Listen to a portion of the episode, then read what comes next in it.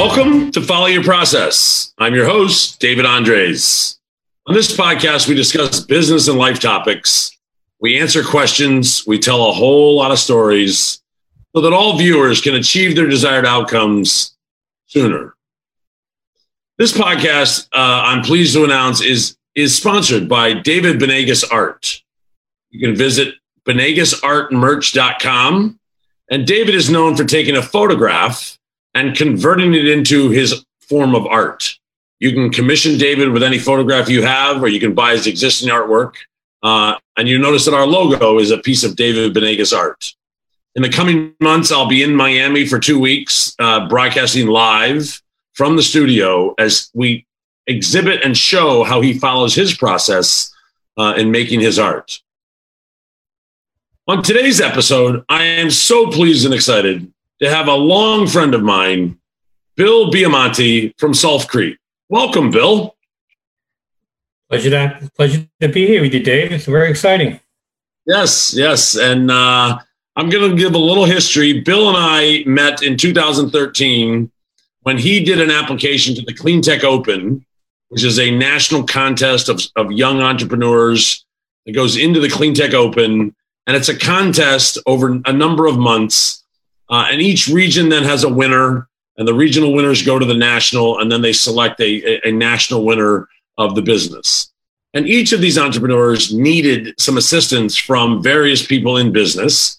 And I volunteered myself as a business development generalist.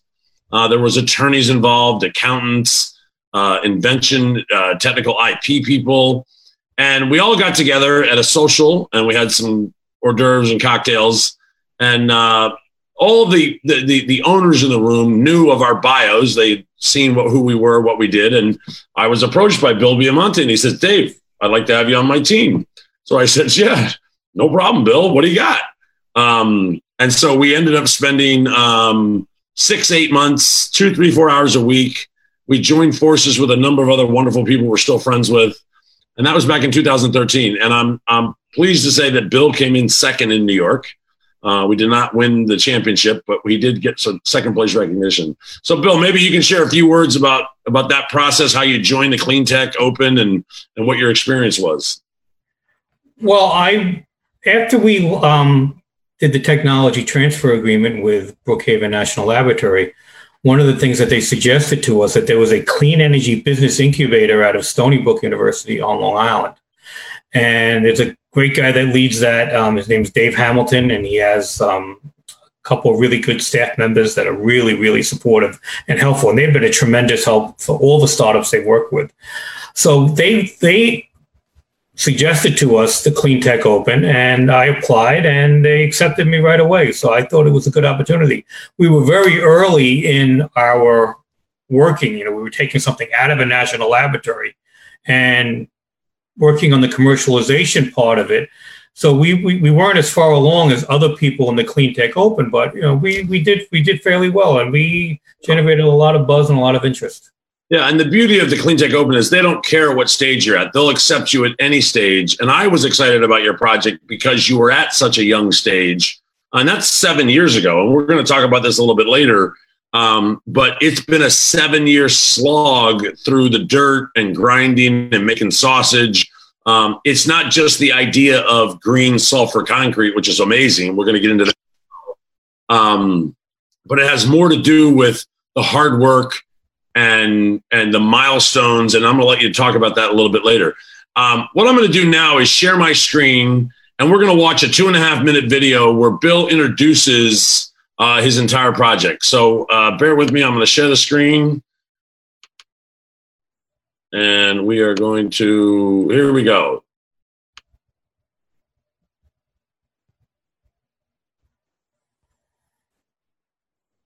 Oh, I'm at the end of the video.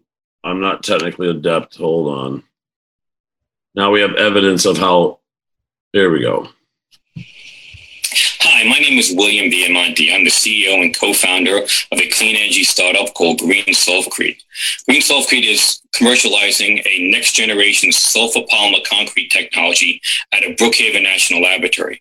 The technology upcycles byproduct materials from the oil and gas industry and energy plants into a superior strength, low carbon, waterless alternative to Portland cement that is highly resistant to acid, salt, and chemical attacks.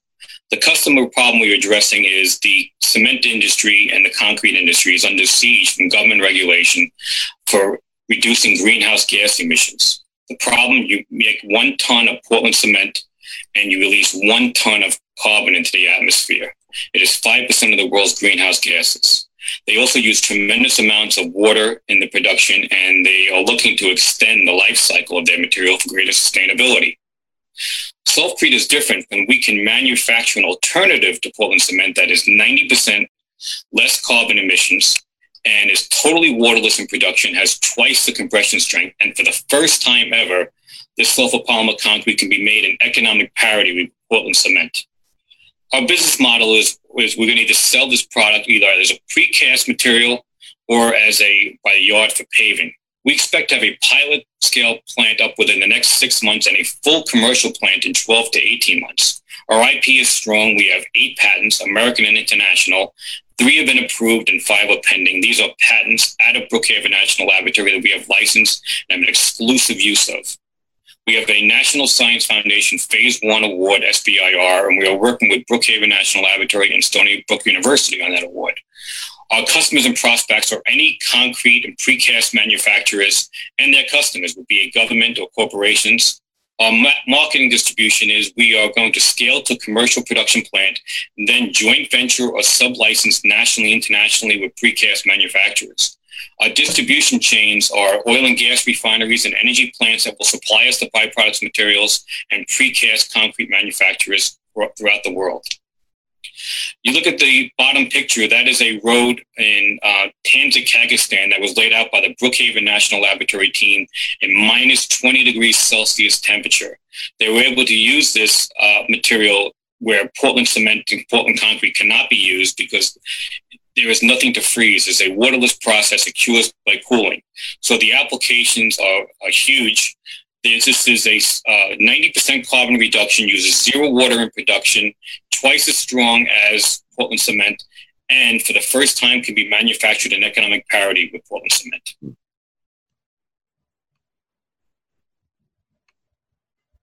So, my goodness, what a great summary. And I think you remember back to when you had to say all that and practice all that. Uh, how, how long ago was that? I think it was 15. I'm not okay. sure. Yeah, because you'd already gotten your grant, and um, uh, so so what's amazing about this is doesn't use water, so it saves a tremendous amount of water, which everyone wants to save water, and um, it was a 93% reduction in greenhouse gas emissions for Correct. making it. Correct. Wow. Compared to Portland cement, yeah. Yeah, so it's it's a game changer for sure, and you know I have some history and some game changing ideas um, that always are met with tremendous struggle and challenge because it's what you don't know and it's whose Wheaties you're stepping into that end up causing some significant resistance. Um, talk a little bit about what your pain points have been, where you had an expectation to do something sooner than it happened, and you're a pretty even keel kind of guy. Um, I mean, your day job is in politics in Nassau County, so government, you under- government, government, government, government, yes. Uh, government administrator in Nassau County, so you know about ideas not happening, shifting gears, going another direction. Talk a little bit about to other business owners watching this, you know, what it's been like. Well, I mean, challenges right off the bat was we, we were trying to roll out this technology basically our own capital. So that was a challenge right off the bat, and it was you know we and we've we've held on and we've done you know we've survived and we've you know had some victories. So I think the biggest pain point in terms of going to commercialization is that when we were looking for fundraising, you know, basically Series A and C capital, we always got an incredibly positive response from investors and family office stuff like that. It was like, this is amazing. You're going to make so much money. This is great, but it's not in our wheelhouse. We, you know, we do medical devices or we do this, you know, and we don't know how it's, you know, we don't know how we would supervise this, this commercialization and working with you. So finding the right investor that got you know, and we when we spoke with clean um, tech, uh, green energy investors, they didn't see this, so at least they didn't get it. You know, they they saw you know battery technology and carbon sequestration and uh, you know solar and wind. That that was you know that's how they looked at clean energy. When I said this is a product that's super sustainable, has multiple life cycles, you know, massive carbon reduction, massive energy reduction. They didn't, they couldn't make that, they couldn't make that leap. And that's been our biggest, our biggest obstacle is finding the right investor that yeah. can say, hey, I get what you're saying, you know. Yeah. So one of the other things that comes to my mind, have you had any interest from an end user saying, "Hey, I'd really like to get some of that to use in my oh, yes. XYZ we've had we've had you know we've had conversations with Caltrans out in California. They mm said that once we were ready to go and we were up in commercial production, they would enter into pilot plant agreements with us. Lawrence mm Berkeley National Laboratory out in um, in uh, California was interest. We had we had um, interest from a major precast manufacturer on Long Island that wanted to work with us on uh, getting product out there and getting it spec and certified. And they already do a lot of business with uh, state and and uh, and uh, you know New York, New Jersey, MTA, Big Eight, Con Edison, big big outfits like that. They do a lot of work with them.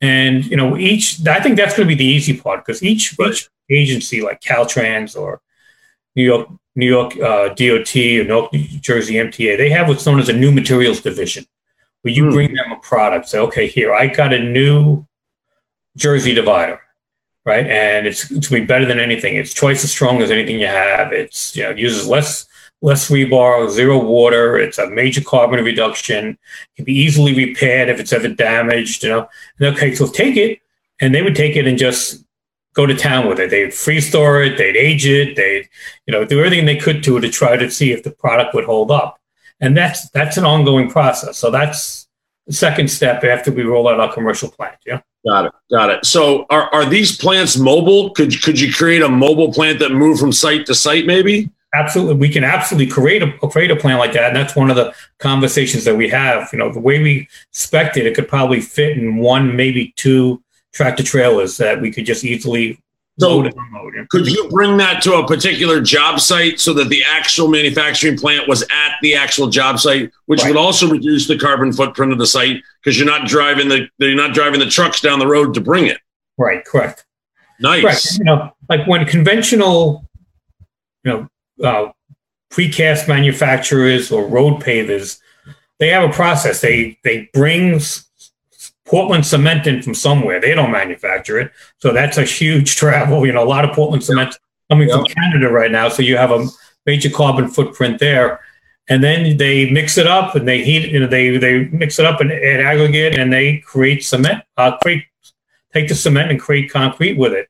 What we do in our process, we take some byproduct materials from oil and gas refinement and other technologies basically sulfur, fly ash, an organic modifier, and some sand. And we create sulfur polymer cement. And it's wow. we actually can do it right then and there. And the sulfur polymer cement is so strong in cement form, mortar form, without any strong aggregates. It's 9,000 psi, which is off the wow. chart you add some good aggregate to it, you're looking at about a 30% increase. So this is material that's super strong. So you're so not using any Portland cement in the product? Zero. Zero. No. I mean, Portland cement, the you're, you're beneficially reusing a waste product as well. Right, right. And it's one thing that we're very we're very excited about. I, have read a lot of material on you know the whole thing concept called cradle to cradle. Yeah. Upcycling. It's, um, Jim McDonough and he has like two definitions for upcycling. Upcycling, you know, recycling is you take some old tires and you transport them, you put them through a shredder, and you make garden mulch with it. That's what recycling is. You take a, a material and, and really add no value to it. What upcycling does is you it has two definitions. You do something to it, you take a waste material and make it inherently more valuable, or you take a waste material and you bring a societal benefit from upcycling that material. Sulfcrete does both of those. We take a waste material, creates the value tremendously, creates, and brings societal benefit because we have a low impact manufacturing, zero water, uh, near zero carbon. It's going to be recyclable and reusable over and over again, and it's going to last last almost forever. Right. So that's amazing. You know, can you talk a little bit about the history of how this all got started? I think back in the Vietnam War when they were trying to do the same thing with DOD. Yeah, yeah going back going back to the uh, Roman days, they would make mm. sulfur concrete, and what they would do was they would melt sulfur and they would let it harden, and it was like a hard material. But what they and they would use it to fill gaps and stuff like that, or their stones. But going back to uh, the Vietnam War, what the army was doing they were hauling around big hundred pound bags of pure elemental sulfur. Mm. And because the sulfur had a low melting temperature, and they would start like a fire in a jungle, and they'd melt some bags down and make a makeshift helicopter pad right there in the jungle, you know, which is, you know, because, mm. you know, the jungle is soft, it's moist, it's not a perfect place to be landing a helicopter. Yeah. They use it for medical evacuation. The problem that they had was that pure elemental sulfur, when it went from a liquid back to a solid, it went in back in stages. Mm. And the last several stages, it crystallized. So what they had was a very hard material, but it, the crystallization, it couldn't take hard impacts. And it wasn't, wasn't yeah. brittle to it wasn't brittle to the touch, but a helicopter landed on it the wrong way, it's going to compromise it right away. So the Army turned around and said to the U.S. Department of Interior and specifically the U.S. Bureau of Mines, find a way to make this work. So they spent years and a lot of money. And what they were able to do, the scientists at, at the U.S. Bureau of Mines, they were able to find a way to modify that chain reaction. And that's the key word of this technology, the modifier. They were able to add a highly reactive material called dicyclopentadiene I, am going to call it DCPD from going forward. Yeah. DCPD. And what that allowed was the sulfur returned from a liquid to a solid in one phase without crystallizing. Wow. In a thermoplastic reaction. So what happened was when it polymerized, it grabbed everything around it, made this super strong material that they found had these incredible properties that you know very low permeability, which means water wouldn't absorb into it and nothing would leach out of it. It had incredible freeze thaw resistance. It was super twice as strong as regular concrete and in terms of across the board, you know, compression, style, flexural, everything else. Um, and it was great. I mean, there have been literally, uh, I have a banker box when I was looking at this technology. There's been, I don't know how many different government papers, industry papers, academic papers on the value and the and the performance high performance of sulfur polymer. So, so, so, listen, I know many people watching are going to be very curious. I'd like to ask you to email me the links to the two upcycling, the, the two concept of upcycling, and also to any any technical paper you might have, and I'll post those on on follow your process uh, as links so that people can read those. Why don't you transition into how did Brookhaven get their hands on the stuff, and then there's a great story there, I think. That's my next sentence coming up. Okay. So fast. So what, wait, wait, let me step back one second. So the problem that they had, it had this, it was this incredible material they developed. It was high performance properties. The problem they had was the modifier was super expensive. It was hard to come by and very expensive. I think dicyclopentadiene costs about four thousand dollars a ton right now. Wow. So to you would only use two percent of it in your mixture. So you would add about, you know, eighty dollars to I mean something yeah, about eighty dollars to the cost of your material. And you know, in terms of your material cost, that's a lot. You know, that's that's you know almost more than doubling the material costs of uh, the concrete material. So it, it it didn't have the ability to, to scale into a wide market. It was used for specific niche applications. It was used successfully, and there have been papers written about it. It was used for factory floors where harsh chemicals and acids, nasty materials were being used, or holding tanks for those materials, or septic applications where you know harsh corrosive environments. You know, sure. um, then never could really scale beyond that. So we fast forward now. Brookhaven National Laboratory, about 15 years ago, was charged by the U.S. Department of Energy to find a way to safely and, and cheaply encapsulate low level radioactive mercury, which is probably one of the worst materials you want to deal with. And so they were looking at materials that were highly impermeable because they were, you know, they encapsulated, it's wet, it could leach, and then you're back in ball games. Um, so they looked, one of the things they looked at was sulfur polymer because of its low permeability. They made some sulfur polymer using the DCPD, and they found lo and, hold, lo and behold, it was an incredible capsulator that when the sulfur polymerized, it grabbed the mercury and it held it. And even if you cracked the concrete, the mercury stayed encapsulated. Wow. But they knew it was a non, non-starter because of the cost of the materials.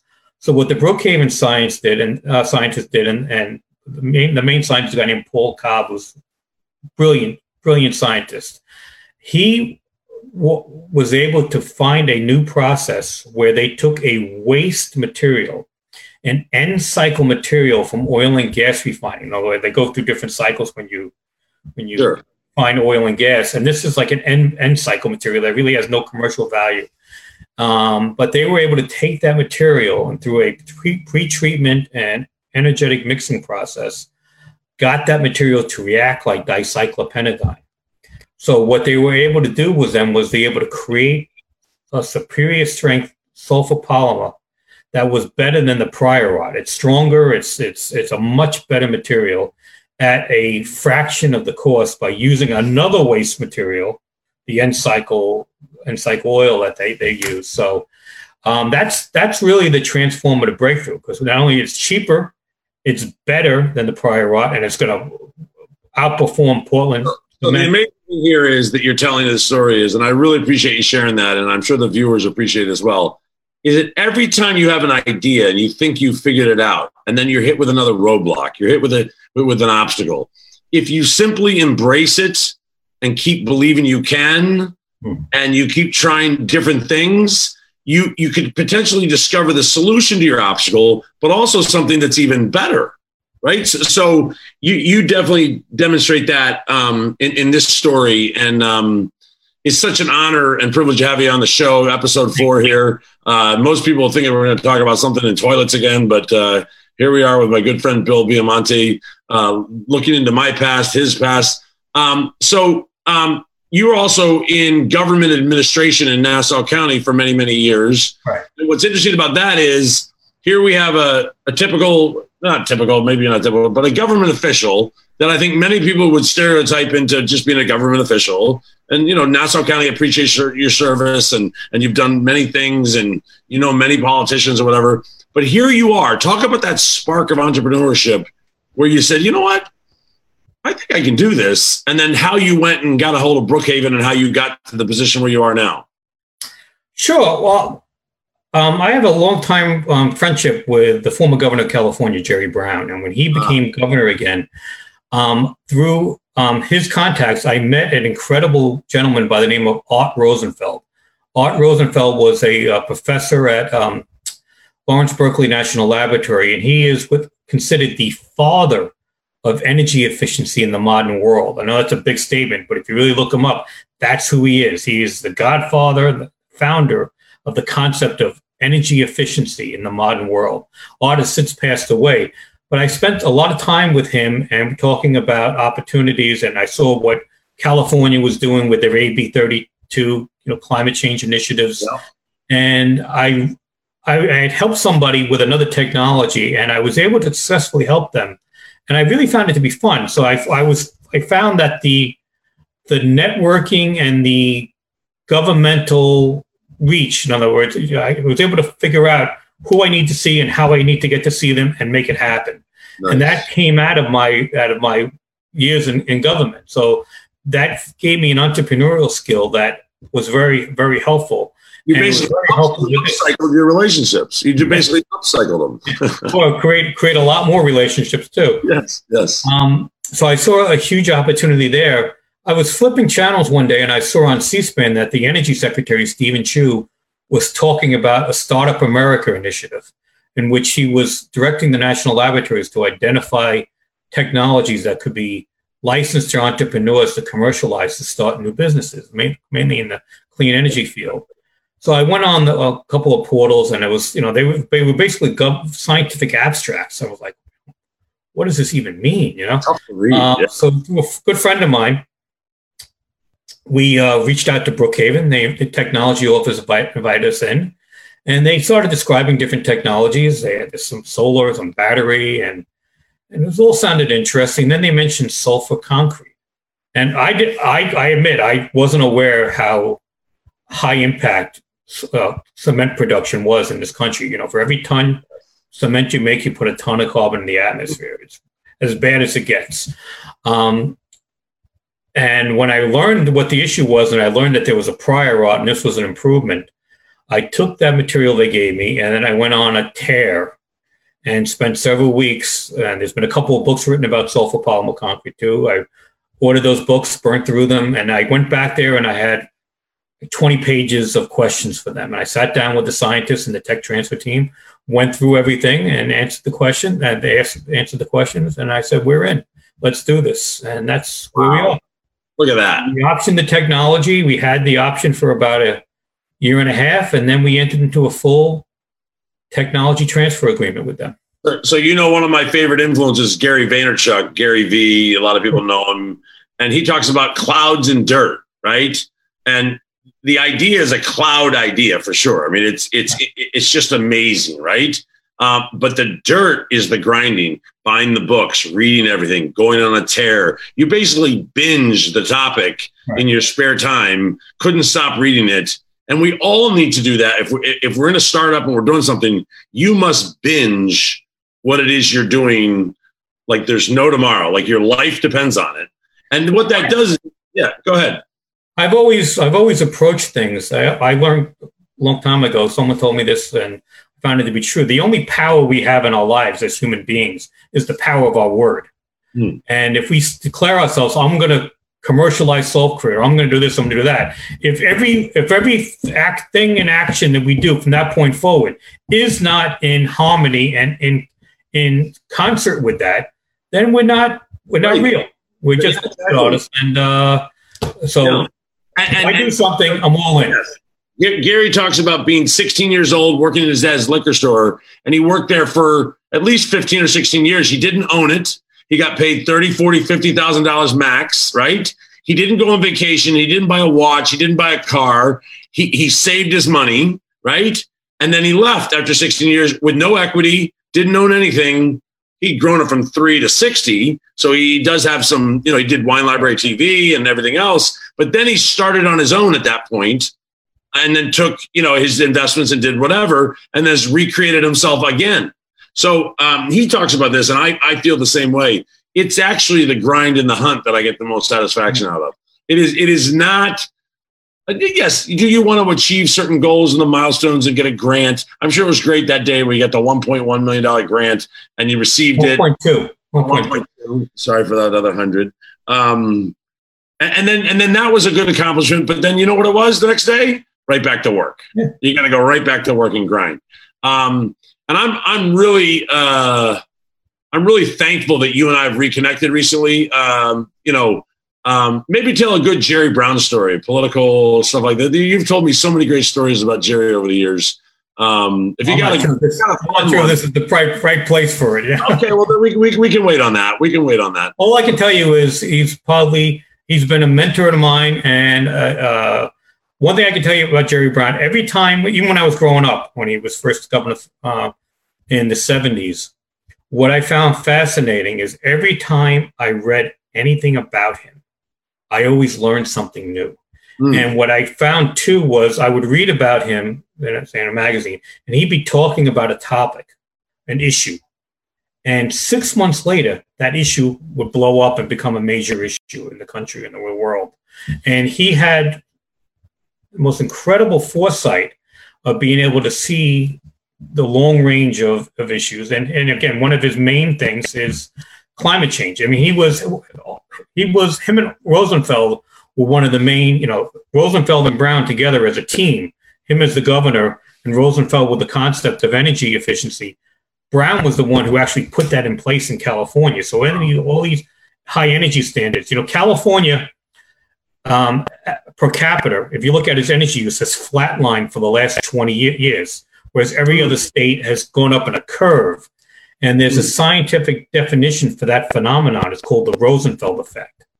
And when, wow. when Jerry and Art were together, they they they're the ones that said, okay, you know, refrigerators in California have to be 25% more efficient, have to weigh less, they have to last longer, and uh, you know, and that became you know the goal, the Energy Star standards and everything else that left California, spread across the country, and spread across the world.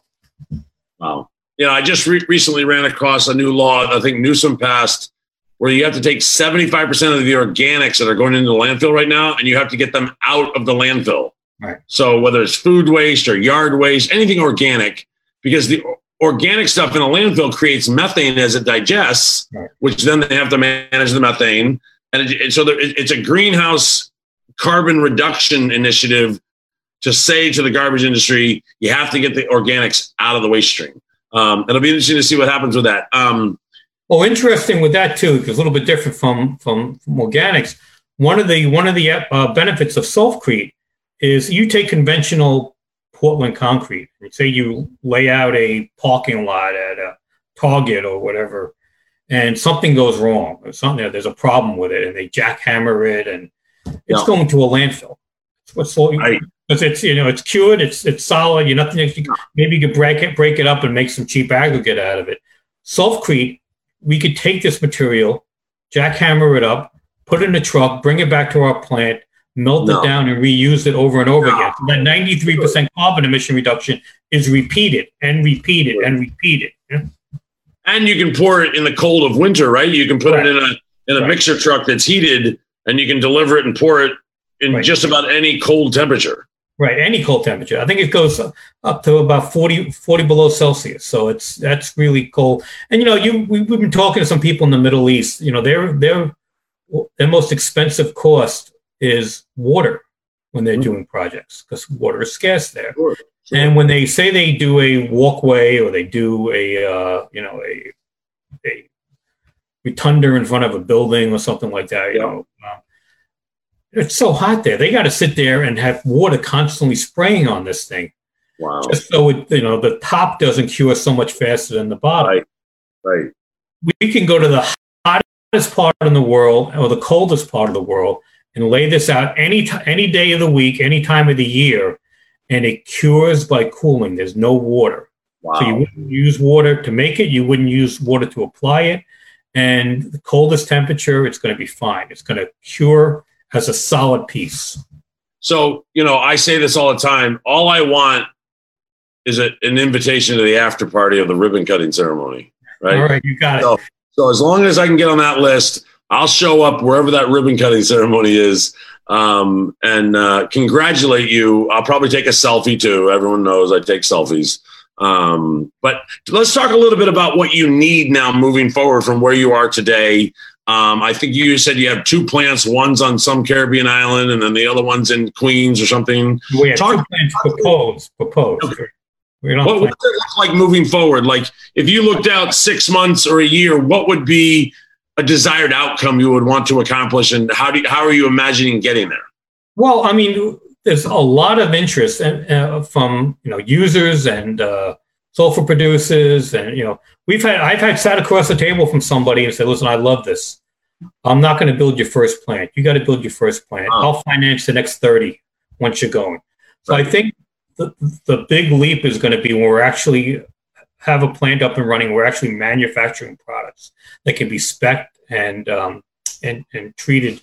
So from, from from today, if you had the right guy that gave you all the money, how long would it take to order that equipment, site it, get it done, up, and now producing? How long would that take? It'd be a matter of months. Okay, so a couple months. Right. Go ahead. Okay.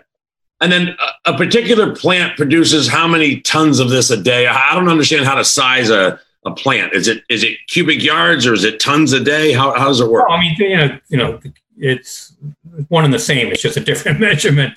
Um, but you know, the, we had a, a huge um, asphalt equipment manufacturer. They were working with us along with Brookhaven and uh, a commercial partner we had on Long Island. And they designed mm-hmm. us a really full scale plant that could okay. keep incredible amounts of material. It's like a double barrel mixer. Okay. You know, incredible. And they used they designed the plant using existing asphalt and concrete equipment that already exists that's going to be slightly modified for our use. So for us to build a plant, there is no technology leap that has to be made. Okay, so so, so you it's already off the shelf stuff that's there. Slightly modified. Yeah, slightly modified, but that's the secret sauce that you guys do, uh, whatever. So, so that means that equipment's readily available, new or used. Um, and then how much how much does that plant you're imagining? And we don't know the size of the equipment, whatever. Is it a million? Is it five million? Is it twenty million? Like well, what is plant? The full scale plant. I think the, the, the full scale plant. The equipment costs were about one point seven million dollars, and they told us they told us that if when you build a plan, you should at a minimum double the cost for everything everything else that comes yes. with it. Yes. So yes. we were figuring you know, three and a half to four million dollars for a full okay. operational plant. You know, I got you. And then fr- from a from a cost of goods or whatever, has anyone given you any feedback that what they would sell it to the end user for is competitive to Portland? Oh yeah, I mean, like you know, precast material on on Long Island sells for anywhere from like six hundred to a thousand dollars plus per yard. You know, right. Um, so, you know, high end products, you know, superior strength, you know, products can go for a good price and, you know, for, going to last everything else. So the economics of the products don't work. When I mean they do, I'm sorry, do work. When we, we sat down and we figured a semi high price for sulfur, what we'd have to pay, because when you're in the concrete business, your main cost is your labor. That stays right. constant. Your next cost is your overhead, your insurance, your electricity, you know, the whole, you know, your your physical plant and everything else. And the next plant is the material cost of the uh, of, of, actually making the product. So we figured a decent sized price for sulfur. We have uh, fly ash, which, which is readily available, sure. and we have. And what's interesting about it's not you know regular Portland cement makers use coal fired fly ash we, we can use coal-fired fly ash. We can also use municipal solid waste incineration fly ash. We could use biomass fly ash. It's, there is no pozzolanic reaction, so we're not we're not hindered by uh, use for uh, fly ash. And then some of the novices talk about fly ash. Just let, some of the novices know what fly ash is, just for some people that don't know. Well, fly ash is when you have you know when you when you make cement, they use 2,700 degree kilns and they, you know, and they're like Vegas. They never close. You have twenty seven hundred degrees. You're not turning it off and coming back the next morning, starting again. It's just constantly burning. Um, and they basically burn, mainly they burn coal. Some of them use oil and other fossil fuels. And they heat up um, giant pieces of limestone to the point they're ready to melt, and they grind them into a calcination. That process gives you the one-to-one, you know, carbon emission. You know, yes. one ton produced, one ton but at the end product that you have um, bottom ash and fly ash. Fly ash is like very light. You know, it floats in the air by itself, and it's probably the most toxic of all the materials too. And um, but it's a very very tiny material that's good for our process. And what's good about it is once our product is made, the fly ash is encapsulated. Nice. Nowhere because we have almost zero permeability so the product's not going to absorb water, so nothing's going to leak out. What's the permeability of regular concrete? What's the permeability of regular concrete? Oh, regular concrete absorbs water. So if you right. take regular concrete and put it in a container of water, and then come back the next day and weigh it, it's going to weigh, you know, significantly more. You can put our stuff in water and come back a year later, and it's going to weigh exactly the way you left it. Talk about acid acid resistance, like when you right, do- right. You know, concrete, you know, one of the biggest applications of concrete is replacing existing concrete. You know, concrete gets destroyed by what? It gets destroyed by chemicals, acids, and salts. So if we have, you know, we have, um, you know, a uh, concrete product for curbs, and then when they're salting all, all winter long, that concrete's slowly being destroyed and eaten. It won't affect us at all. And we feel that one of the one of the best applications for this is the idea of climate resilience um, projects for governments and cities and nations. Yes. Where, you know, major cities and major countries are basically investing in climate resilience where they're building, they're protecting their uh, already built world from storm surges and, and climate. Wow. And what they do is they're making seawalls, they're making piers, ports, bulkheads, try to hold back that water You know, the biggest out, the biggest firms in, in, out of um, the Dutch have these engineering firms. They have a thousand year history of holding water backs. They're, they're doing they're doing um, major projects in New York City and other cities. This so, material, this material is resistant to salt water. It can sit in salt water forever and not get destroyed. I need to introduce you to my good friend Mark Brewer at 2020 Engineering, and this is a shameless plug for him. Mark is uh, I work at Sanitrax, you know, the freshwater flushing vacuum toilets for Live Nation, et cetera. But Mark is our civil engineer and has worked with Live Nation to get them some